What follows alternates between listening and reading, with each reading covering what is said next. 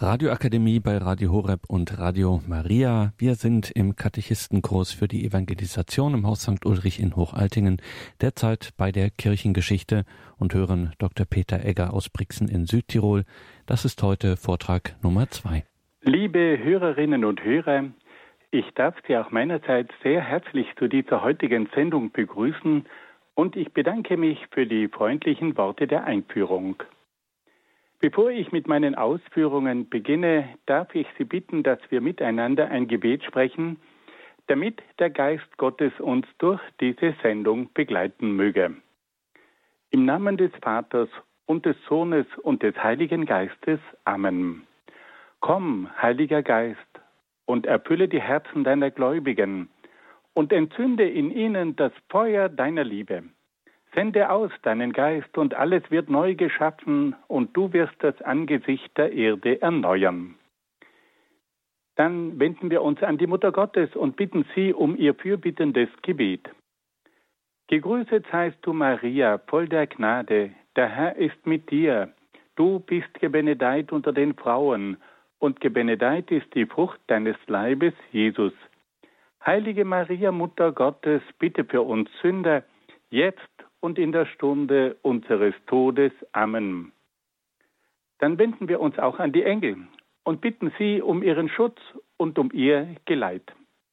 Engel Gottes, unsere Beschützer, denen des höchsten Vater Liebe uns anvertraut hat, erleuchtet, beschützt, regiert und leitet uns. Amen. Und dann wenden wir uns noch an den größten Katecheten der Kirchengeschichte. Heiliger Petrus Canisius, bitte für uns. Im Namen des Vaters und des Sohnes und des Heiligen Geistes. Amen. Liebe Hörerinnen und Hörer, wir kommen heute zur zweiten Folge der Sendereihe über die Kirchengeschichte. Und diese zweite Folge beginnt mit der berühmten konstantinischen Wende. Durch den Kaiser Konstantin kommt es zu einer Wende. Es kommt zum Ende der Verfolgungen und zum Beginn einer freien Kirche. Nun wollen wir hören, wie sich diese konstantinische Wende angebahnt hat. Nach dem Rücktritt von Kaiser Diokletian, der die letzte große Kirchenverfolgung und Christenverfolgung eingeleitet hatte, kam es zwischen mehreren Feldherren zu jahrelangen Kriegen um die Herrschaft im römischen Reich. Nach langen Kämpfen besiegte Konstantin im Jahr 312 in der Schlacht an der Milvischen Brücke im Norden von Rom seinen großen Gegenspieler Maxentius und wurde damit zum römischen Kaiser. Die Legende berichtet, dass Konstantin in der Nacht vor der Schlacht einen besonderen Traum hatte. Er habe ein Kreuz gesehen, unter dem die Worte standen in hoc signo vinces. In diesem Zeichen wirst du siegen. Darauf habe Konstantin auf die Feldzeichen und auf die Schilder der Soldaten Kreuze anbringen lassen. Nach seinem Sieg über Maxentius erließ Kaiser Konstantin im Jahr 313 das berühmte Mailänder Edikt. Bei einem Edikt handelt es sich um ein, einen kaiserlichen Erlass, in dem der Kaiser ganz bestimmte Anordnungen für das ganze Reich herausgegeben hat.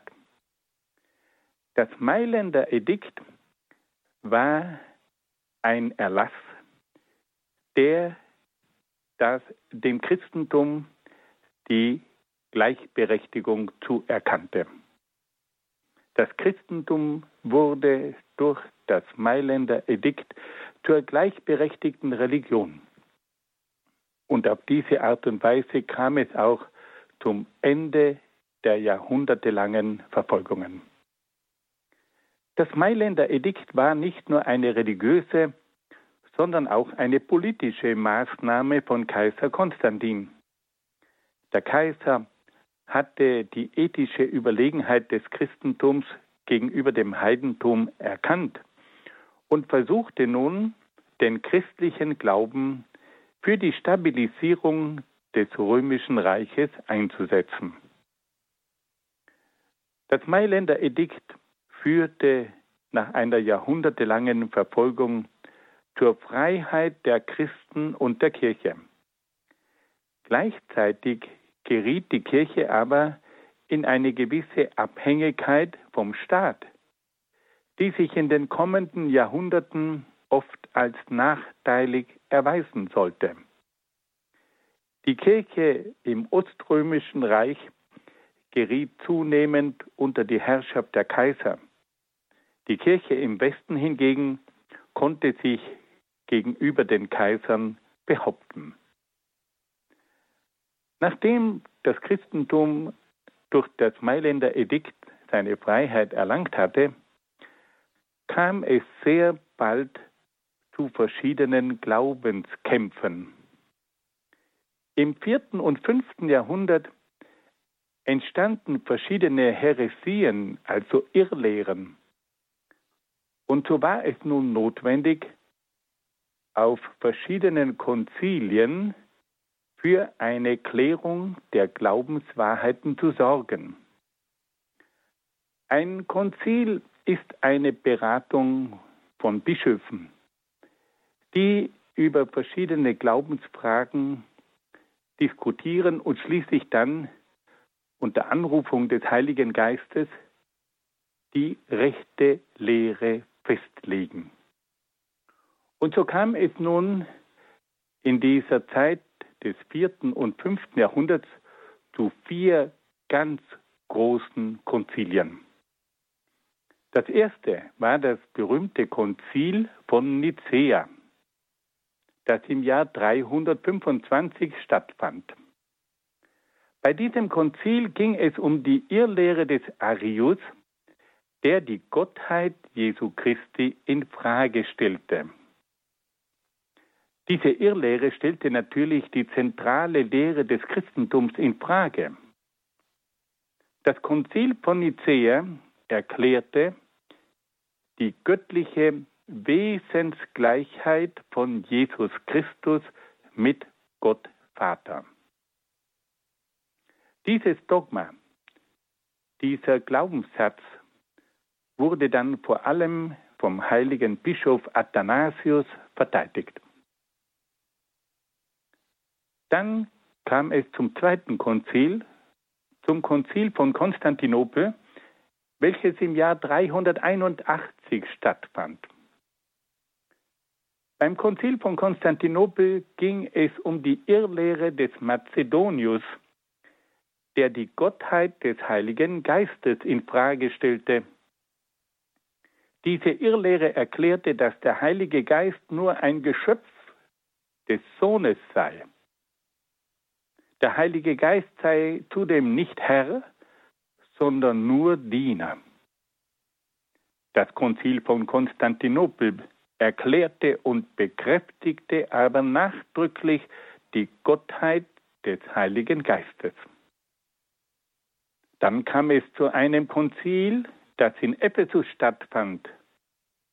Und bei diesem Konzil von Ephesus im Jahr 431 ging es um die Irrlehre des Nestorius, der Maria nicht als Gottesgebärerin anerkennen wollte. Diese Irrlehre stellte die Tatsache in Frage, dass Maria in Jesus den Sohn Gottes geboren hatte und damit zur Gottesgebärerin geworden war. Das Konzil erklärte und bekräftigte, dass Maria die Gottesgebärerin sei. Und schließlich kam es im Jahr 451 zum Konzil von Chalcedon. Und bei diesem Konzil ging es um die Irrlehre des sogenannten Monophysitismus, der Jesus nur die göttliche Natur zuerkannte. Und auf diese Art und Weise stellte diese Irrlehre die menschliche Natur Jesu Christi in Frage. Das Konzil erklärte und bekräftigte, dass Jesus zwei Naturen besitzt, nämlich eine göttliche und eine menschliche Natur, die in der Person Jesu ihre Einheit finden. Diese großen Konzilien führten auch zum sogenannten großen Glaubensbekenntnis, das die Grundwahrheiten des Christentums klar definiert und gegen die Irrlehren absichert. Dieses Glaubensbekenntnis wurde vor allem beim Konzil von Nicäa und beim Konzil von Konstantinopel formuliert. Und deswegen hat dieses Glaubensbekenntnis heute noch den etwas komplizierten Namen das sogenannte nizänisch-konstantinopolitanische Glaubensbekenntnis. Fassen wir das noch einmal ganz kurz zusammen.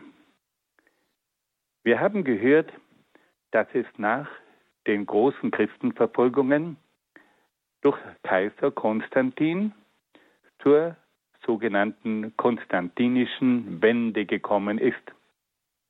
Der Kaiser Konstantin hatte in der Schlacht an der Milbischen Brücke im Jahr 312 seinen großen Gegenspieler Maxentius besiegt. Er hatte der Legende nach vorher einen Traum und in diesem Traum sah er ein Kreuz und unter diesem Kreuz standen die Worte in hoc signo vinces, in diesem Zeichen wirst du siegen. Konstantin gewann die Schlacht und dann kam es zum sogenannten Mailänder Edikt. Dieses Mailänder Edikt war ein kaiserlicher Erlass, der anordnete, dass das Christentum eine gleichberechtigte Religion sein sollte, wie alle anderen Religionen im römischen Reich. Und auf diese Art und Weise kam nun das Christentum zu seiner Freiheit. Wir haben auch darauf hingewiesen, dass das Mailänder Edikt auch einen politischen Hintergrund hatte. Kaiser Konstantin hat erkannt, dass das Christentum gegenüber dem Heidentum vor allem in moralischer Hinsicht eine überlegene Religion war. Und so wollte er nun das Christentum auch einsetzen, um das römische Reich wieder zu festigen und zu stabilisieren. Dann haben wir auch gehört, dass es nach der konstantinischen Wende sehr bald zu verschiedenen Glaubenskämpfen gekommen ist. Es entstanden verschiedene Irrlehren und da bedurfte es nun der Klärung.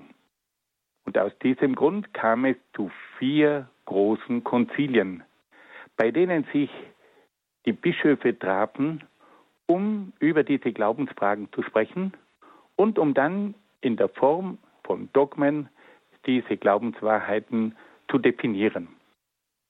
Da gab es erstens das Konzil von Nicäa, bei dem es um die Gottheit Jesu Christi ging. Dann gab es zweitens das Konzil von Konstantinopel, bei dem es um die Gottheit des Heiligen Geistes ging. Dann folgte als drittes das Konzil von Ephesus, in der Maria zur Gottesgebärerin erklärt wurde. Und schließlich gab es noch als viertes Konzil das Konzil von Chalcedon, in dem festgelegt wurde, dass Jesus wahrer Gott und wahrer Mensch ist. Bei diesen Konzilien kam es schließlich auch zur Formulierung des sogenannten großen Glaubensbekenntnisses und dieses große Glaubensbekenntnis hat auch den Namen Nizänisch-Konstantinopolitanisches Glaubensbekenntnis.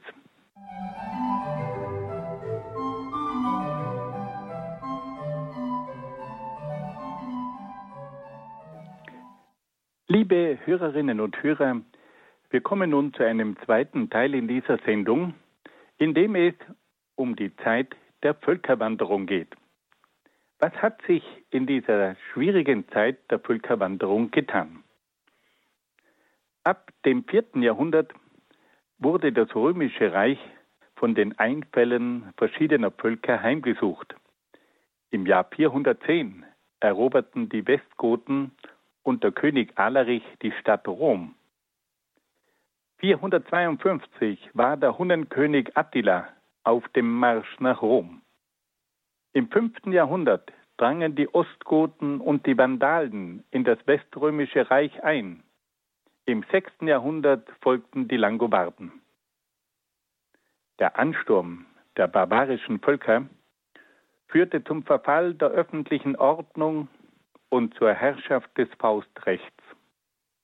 Es kam aber auch zum Niedergang der Moral und zum kulturellen Verfall.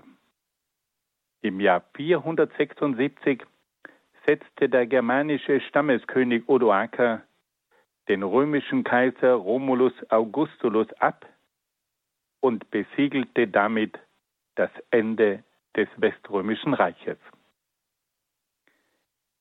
In dieser schwierigen Zeit der Völkerwanderung waren die Päpste die einzige Autorität im ehemaligen Weströmischen Reich die den verzweifelten Bürgern eine gewisse Sicherheit vermittelten.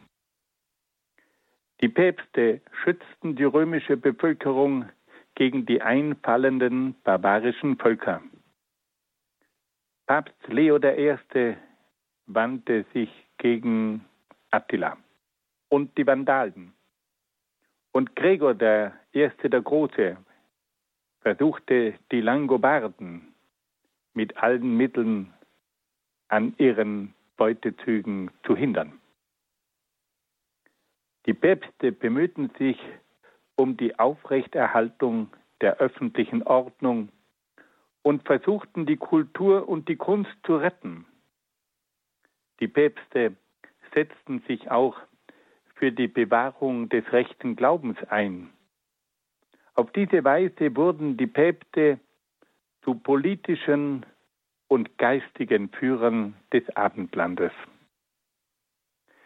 Die Päpste erkannten in dieser schwierigen Zeit die Bedeutung der jungen Völker im Norden Europas für die Zukunft des Abendlandes und der Kirche. Deshalb bemühten sie sich, diesen jungen Völkern den christlichen Glauben und die antike Kultur zu vermitteln. Papst Gregor der Große schickte die ersten Glaubensboten nach England und nach Germanien. Die ersten Boten landeten an der südöstlichen Seite von England in der Nähe der Stadt Canterbury. Dort fassten diese Missionare zum ersten Mal Fuß und begaben sich dann nach London, in das alte römische Londinium, um dort Kontakt aufzunehmen mit den Fürsten der verschiedenen angelsächsischen Stämme.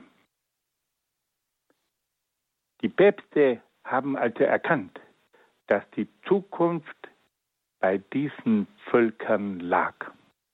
Sie hatten einen ungeheuren Weitblick und schickten nun die ersten Zehntboten in den Norden, nach England und nach Irland. In dieser Zeit der Pulkerwanderung kam es aber auch zur Gründung des berühmtesten Ordens der katholischen Kirche, nämlich zur Gründung des Benediktinerordens. In der Zeit der Völkerwanderung kam es durch den heiligen Benedikt von Nursia zur Gründung eines Ordens, der für Europa von größter Bedeutung war und es immer noch ist.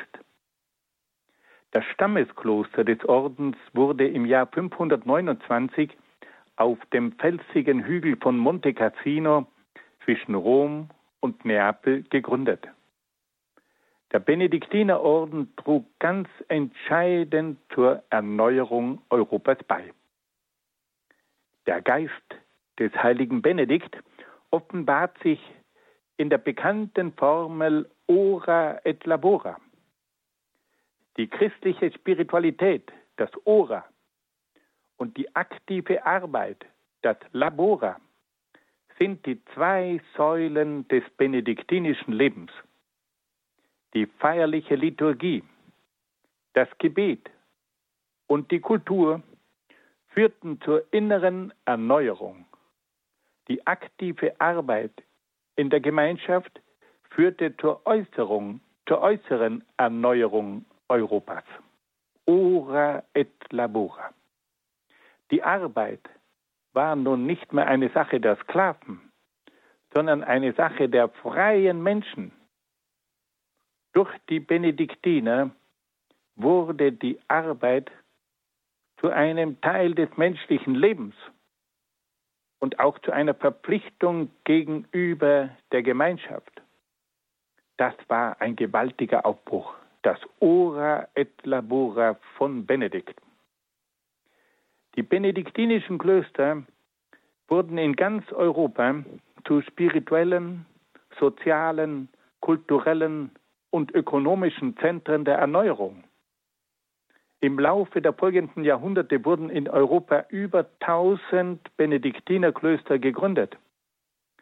Diese Klöster wurden zu Stützpunkten der Christianisierung und der Kultivierung Europas.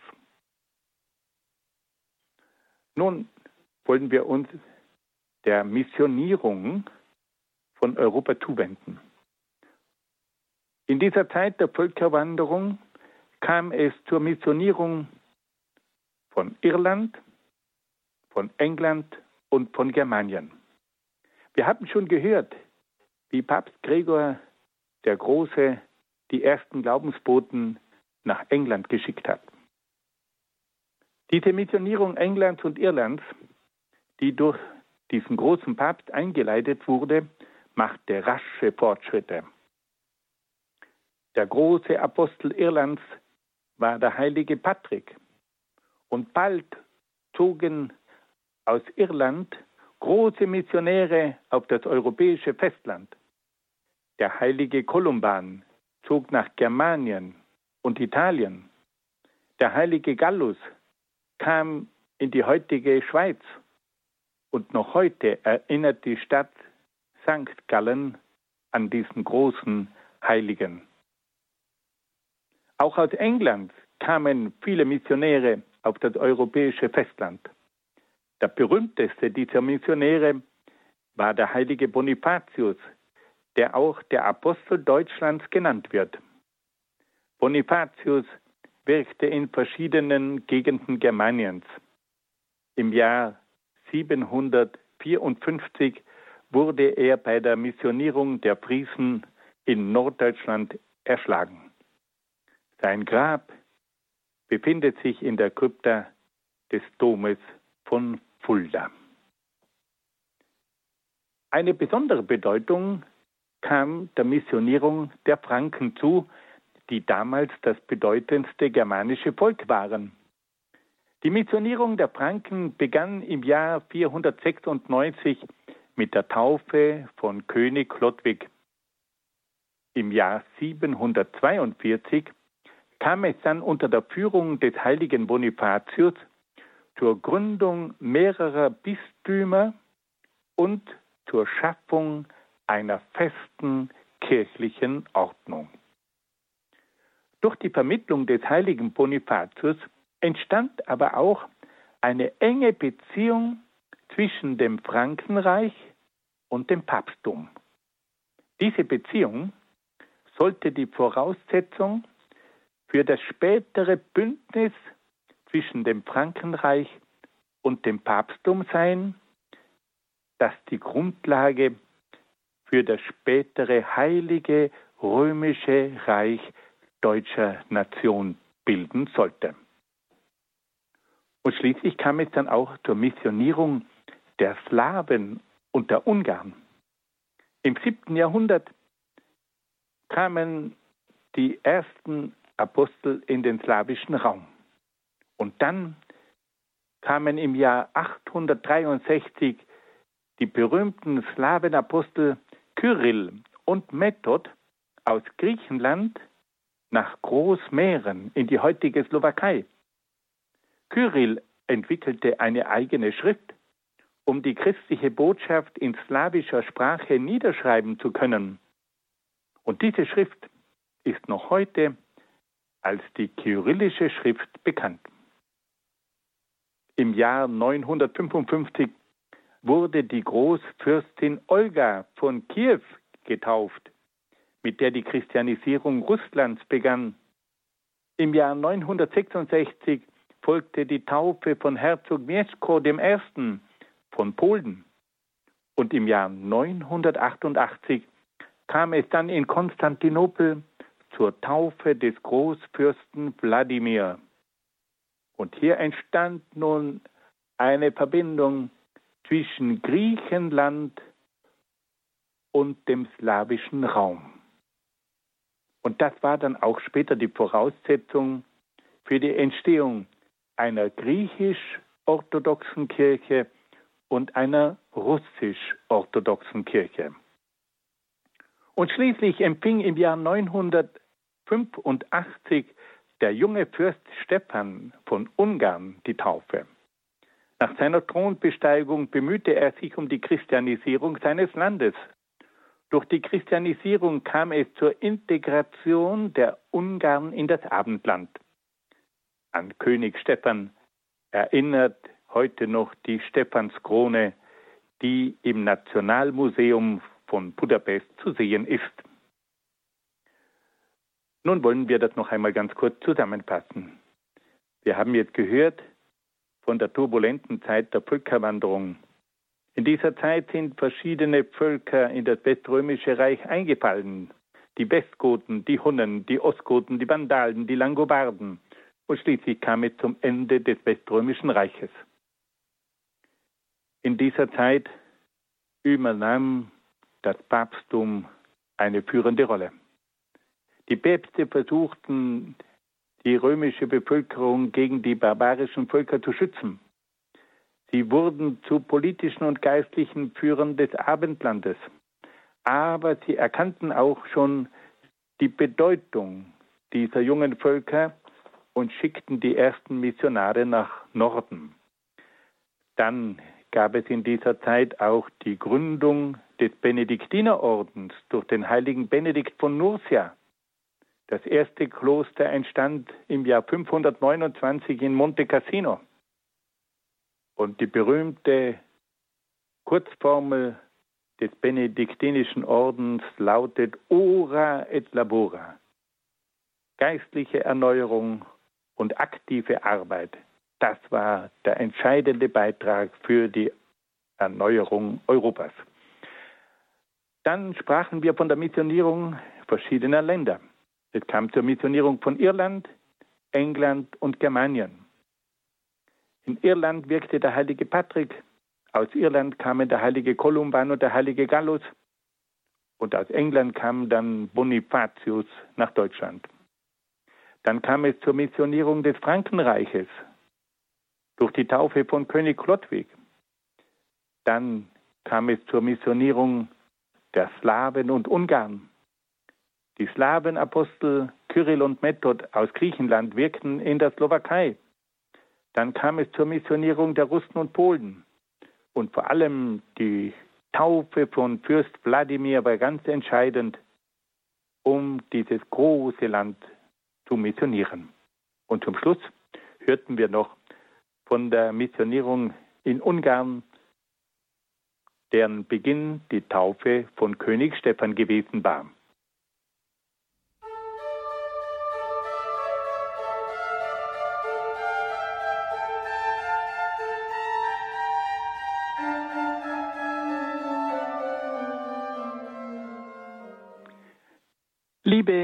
Hörerinnen und Hörer, wir kommen nun zu einem dritten Abschnitt in dieser Sendung.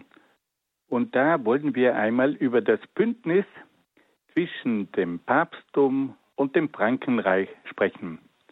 Das dann so weitreichende Folgen für die ganze europäische Geschichte haben sollte. Im 8. Jahrhundert kam es im Frankenreich zum Aufstieg einer neuen Dynastie, einer neuen Herrscherfamilie. Und das war die berühmte Herrscherfamilie der Karolinger. Die Karolinger waren ursprünglich die Hausmeier, also die Verwalter der alten Königsfamilie der Merowinger. Aber durch ihre Tüchtigkeit und Tatkraft wurden sie zunehmend zu den eigentlichen Führern des Frankenreiches. Im Jahr 732 gelang es dem Karolinger Karl Martell, ein arabisches Heer, das über die Pyrenäen in das Frankenreich eingedrungen war, bei Poitiers zu schlagen. Dieser Karolinger bekam also den Beinamen Martell. Martellus, das heißt auf Lateinisch Hammer. Karl war also zum Hammer geworden, indem er dieses arabische Heer besiegen konnte und damit eine weitere Expansion des Islams von Spanien in das Frankenreich hinein stoppen konnte. Dieser Sieg stärkte die Macht der fränkischen Hausmeier und steigerte das Ansehen der Karolinger in ganz Europa. Und nun kam es im Jahr 751 zu einem ganz besonderen Ereignis. Papst Stephan II. zog über die Alpen und wandte sich an den Sohn von Karl Martell, an den jungen Pippin. Er bat ihn um Hilfe gegen die Langobarden, die ihn in Rom bedrängten. Und Pippin sagte dem Papst seine Hilfe zu. Dafür krönte der Papst Pippin zum König der Franken und ernannte ihn zum römischen Patrizier und zum Schutzherrn der Kirche. Hier kam es also zu einem Bündnis. Der Papst brauchte militärische Hilfe gegen die Langobarden. Der Hausmeier Pippin hat dem Papst seine Hilfe zugesagt, aber dafür bekam er durch den Papst die Würde des Königs. Und auf diese Art und Weise entstand also eine enge Beziehung zwischen dem römischen Papsttum und dem Frankenreich. Pippin zog dann gegen die Langobarden zu Feld. Er eilte nach Italien und besiegte dort die Langobarden. Nach seinem Sieg schenkte er dem Papst das Gebiet, das er den unterworfenen Langobarden abgenommen hatte. Es handelte sich dabei um das ehemalige oströmische Gebiet von Ravenna und um das Gebiet von Rom. Diese Gebiete bildeten die Grundlage des Kirchenstaates. Ja, und dann kommen wir zur berühmtesten Gestalt dieser Zeit, zum politischen Vater des Abendlandes, zu Karl dem Großen. Karl der Große wurde im Jahr 768 zum König des Frankenreiches. Er strebte nach der Schaffung eines germanischen Großreiches. Er bewunderte die römische Kultur und wusste um die Bedeutung der christlichen Religion. Auf diese Weise wurde die antike Kultur, das Germanentum und das Christentum zu den Leitideen seiner Herrschaft. Um jetzt diese Pläne zu verwirklichen, unternahm Karl der Große zahlreiche Feldzüge, um die germanischen Stämme zu unterwerfen und zu einigen. Er besiegte zunächst die Langobarden unter ihrem König Desiderius. Dann besiegte er in jahrelangen Kriegen die Sachsen unter der Führung ihres mutigen Herzogs Widukind. Und schließlich unterwarf er auch die Bajuwaren unter Herzog Tassilo. An diesen Herzog Tassilo erinnert heute noch der berühmte Tassilo-Kelch, der sich in Kremsmünster befindet. Bei den Kriegen gegen die Sachsen kam es im Jahr 782 auch zum sogenannten Blutbad von Werden. Nach einem Aufstand der Sachsen zwang Karl der Große 4500 Sachsen zur Taufe und ließ sie dann hinrichten. Dieser grausame Akt führte dazu, dass man Karl den Großen auch den Sachsen schlechter nannte. Die Zahl der Opfer von 4500 Sachsen wird allerdings von der modernen Forschung angezweifelt. Karl der Große bemühte sich dann auch, die äußeren Grenzen des Reiches zu sichern. Er zog über die Pyrenäen bis zum Fluss Ebro und errichtete eine Grenzmark gegen die Araber. Auf dem Rückzug über die Pyrenäen kam es dann zu dieser berühmten Geschichte des Ritters Roland. Der Ritter Roland und Bischof Durbin sicherten die Nachhut und gerieten in einen Hinterhalt und kamen dabei ums Leben. Und diese Geschichte bildete die Grundlage von der berühmten Roland-Sage. Karl der Große versuchte dann aber auch den Osten des Reiches zu sichern und errichtete auch im Osten des Reiches eine Grenzmark. Das war vor allem ein Schutz gegen die Awaren, die in die ungarische Tiefebene eingedrungen waren. Er vernichtete dann in einem großen Feldzug das Heer der heidnischen Awaren und konnte so auch den Osten des Reiches sichern. Im Jahr 800 zog Karl der Große nach Rom und wurde dort von Papst Leo III. als Schutzherr der Kirche empfangen. Und während des Gottesdienstes zu Weihnachten krönte Leo III.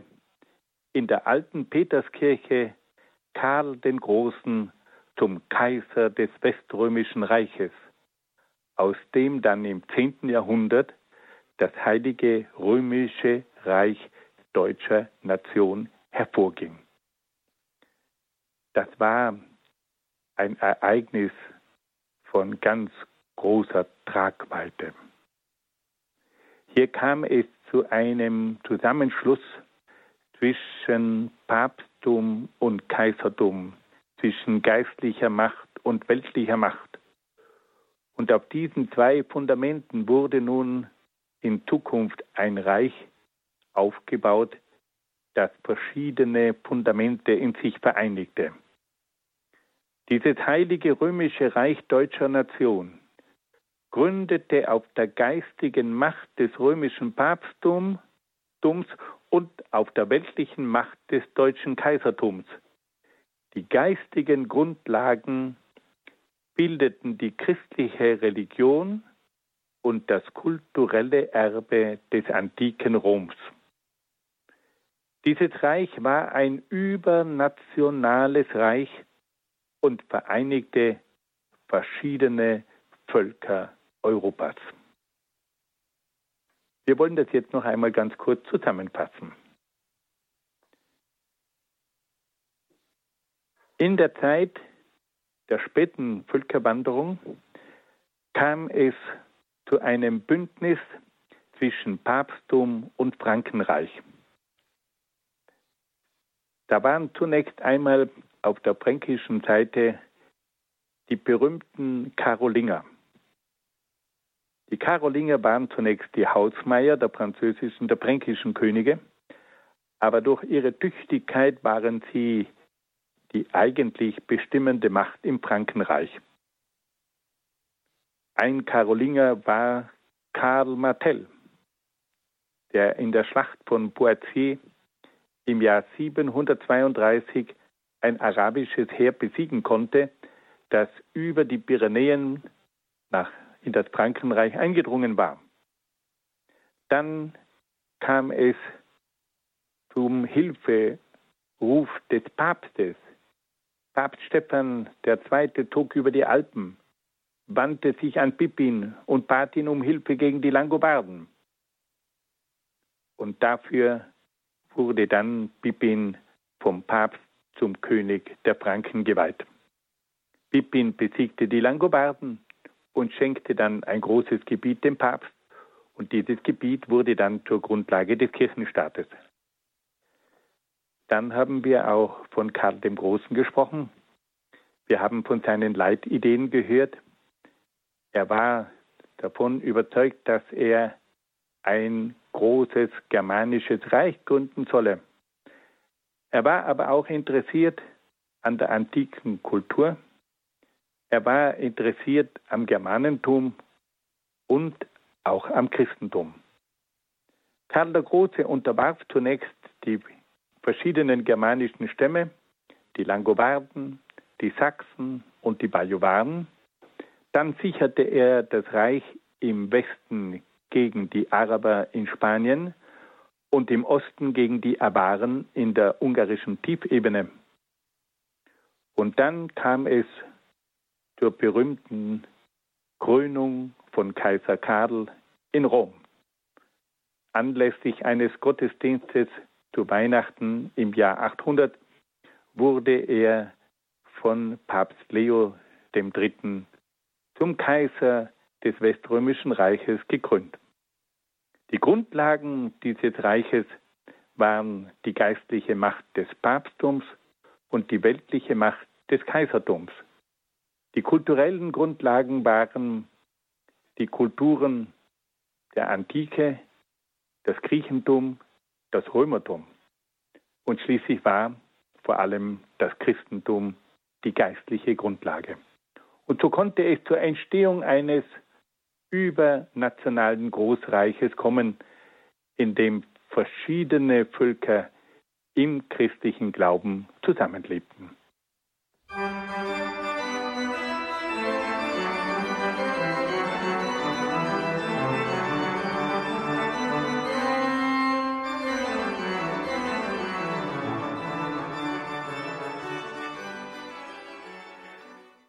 Liebe Hörerinnen und Hörer, im vierten Teil dieser Sendung wollen wir uns nun der Reichskirchenpolitik und der Reform von Cluny zuwenden. Wie kam es nun zu dieser Reichskirchenpolitik? Und was versteht man unter der Reichskirchenpolitik? In der Zeit der sächsischen Kaiser im 10. Jahrhundert herrschte der bekannte Kaiser Otto der Große. Dieser mächtige und weise Kaiser hatte große Schwierigkeiten mit den verschiedenen Herzögen des Reiches. Und da beschloss nun Otto der Große, an die Stelle der unzuverlässigen Herzöge mehrere Bischöfe in die Reichspolitik zu berufen. Kaiser Otto begann, verschiedene Bischöfe als Fürsten einzusetzen. Diese Bischöfe sollten neben ihrer geistlichen Herrschaft auch die politische Herrschaft in ihrem Gebiet übernehmen. Auf diese Weise wurden viele Bischöfe zu Fürstbischöfen, die neben ihrem geistlichen Auftrag auch einen weltlichen Auftrag zu erfüllen hatten. Der Kaiser bediente sich also kirchlicher Männer für die politische Herrschaft in seinem Reich. Und diese neue Politik wird als Reichskirchenpolitik bezeichnet. Die Einsetzung von Fürstbischöfen hatte für den Kaiser zwei offensichtliche Vorteile. Die Bischöfe waren von ihrer Einstellung her verlässlich und hatten keine familiären Machtinteressen. Die Reichskirchenpolitik führte aber zu einer zunehmenden Abhängigkeit der Kirche vom Reich.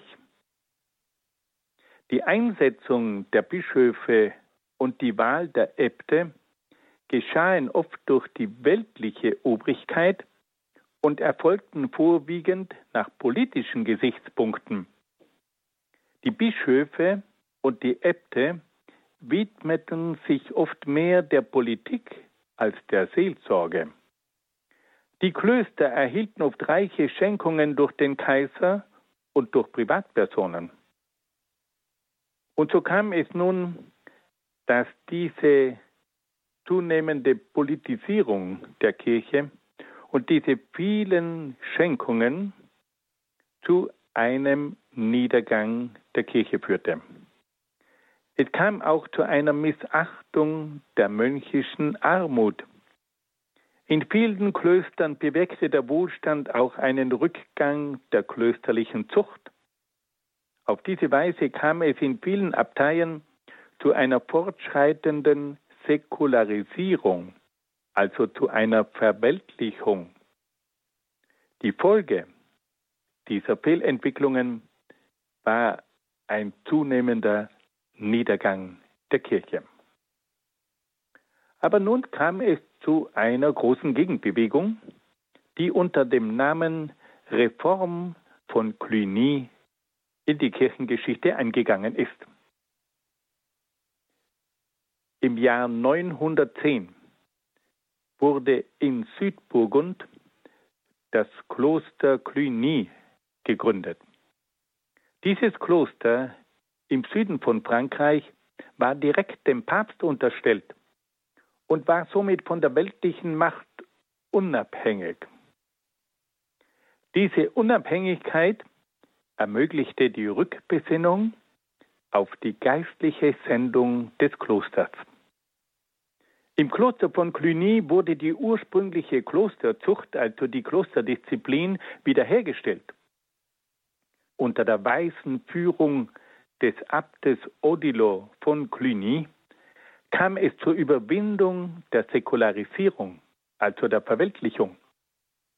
In der Folge wurden dem Kloster Cluny etwa 1000 Klöster in ganz Europa unterstellt, in denen diese Reform durchgeführt wurde. Cluny hatte in seiner Blütezeit selbst etwa 1000 Mönche und nun entschlossen sich 1000 Klöster in ganz Europa, diesem Vorbild von Cluny zu folgen. Zunächst war die cluniazensische Reform eine rein religiöse Bewegung.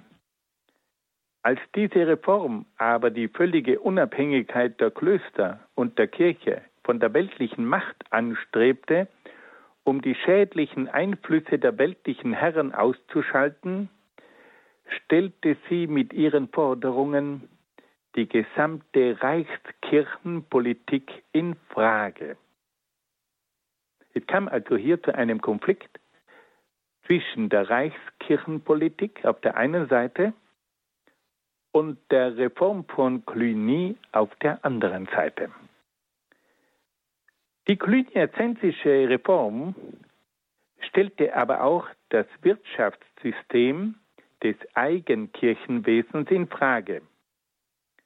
Nach germanischem Recht konnte der weltliche Herr von den Klöstern auf seinem Gebiet auch Abgaben verlangen.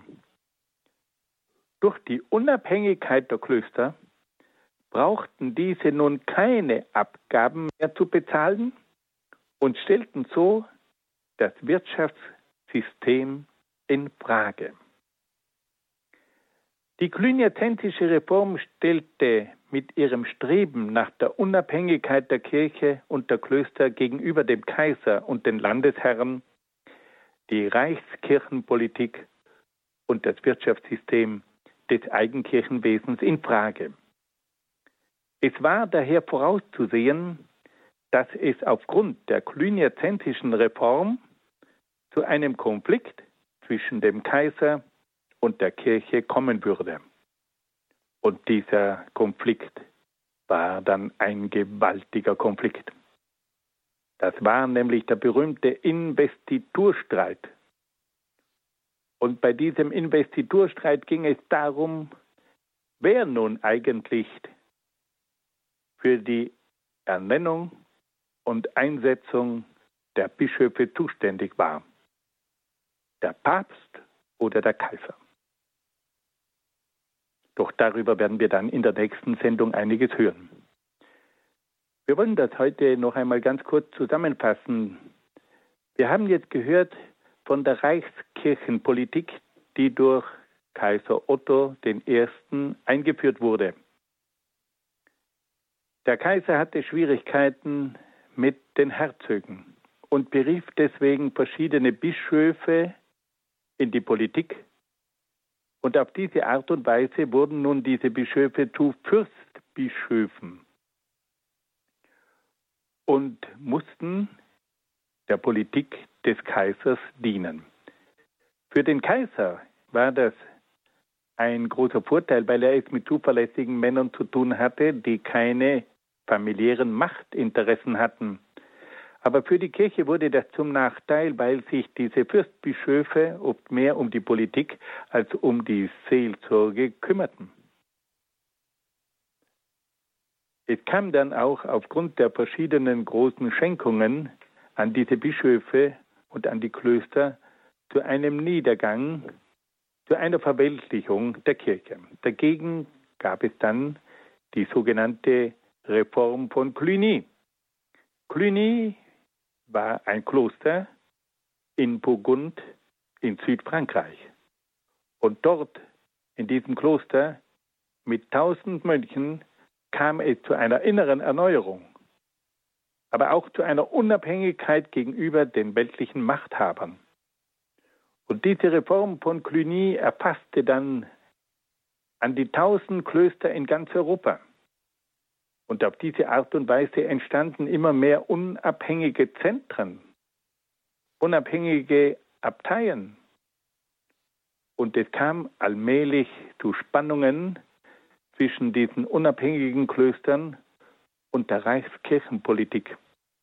Und das sollte dann zu einem großen Konflikt führen, nämlich zum sogenannten Investiturstreit zwischen Papst und Kaiser, bei dem es um die Ernennung und die Einkleidung der Bischöfe ging. War das eine Angelegenheit des Papstes oder eine Angelegenheit des Kaisers?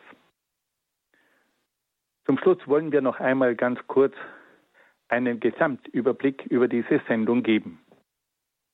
Wir haben zunächst von der konstantinischen Wende gesprochen. Kaiser Konstantin kommt an die Macht. Er erlässt das Mailänder Edikt, das den Christen die Freiheit gibt.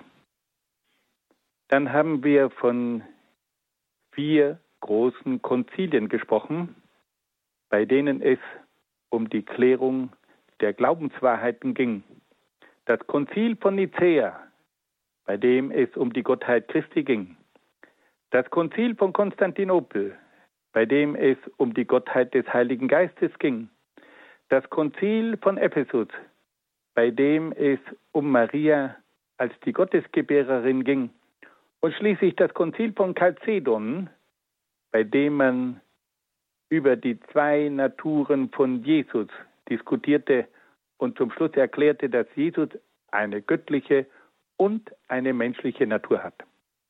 Dann sprachen wir über die Zeit der Völkerwanderung, über das Ende des Weströmischen Reiches im Jahr 476, über die Bedeutung des Papsttums, über die Bedeutung des Mönchtums, über die Gründung des Benediktinerordens. Und auch über den Beginn der Missionierung in England und Irland. Und dann sprachen wir über die Missionierung verschiedener Länder in Europa, über die Missionierung von Irland durch den heiligen Patrick, über die Missionierung der Angelsachsen. Und wir hörten, dass von dort dann große Missionäre nach Europa kamen. Der heilige Kolumban, der heilige Gallus und vor allem der heilige Bonifatius, der Apostel Deutschlands. Wir hörten dann aber auch von der Missionierung der Franken, von der Missionierung der Slawen und von der Missionierung der Ungarn.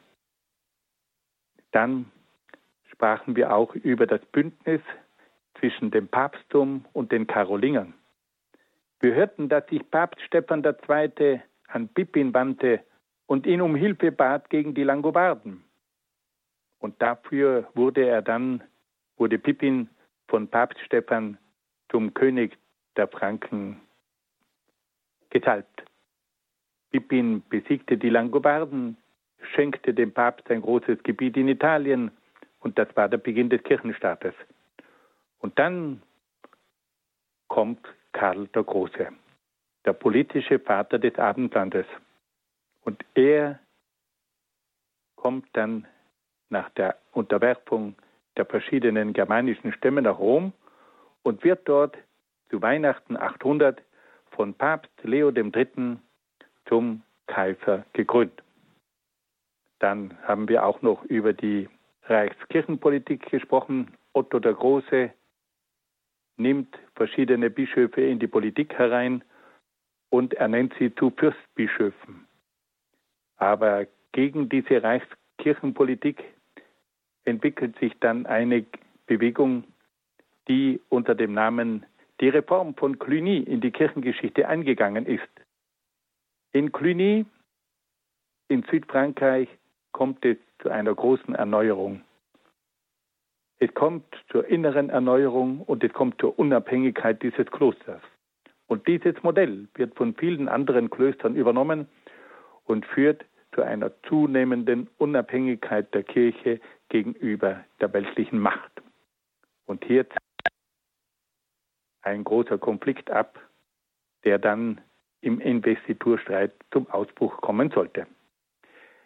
Liebe Hörerinnen und Hörer, Sie sehen, diese Kirchengeschichte ist unheimlich bewegt. Und es ist wirklich interessant, da einmal etwas näher hineinzuschauen, weil einem viele Dinge durch diese Kirchengeschichte besser bewusst werden. Ich danke Ihnen ganz herzlich, dass Sie sich die Zeit genommen haben, diesen Ausführungen zu folgen. Ich wünsche Ihnen noch einen schönen Abend und Gottes besonderen Segen. Das war Vortrag Nummer zwei der Einheit Kirchengeschichte im Rahmen des Katechistenkurses für die Evangelisation im Haus St. Ulrich in Hochaltingen. Wir hörten Dr. Peter Egger aus Brixen in Südtirol.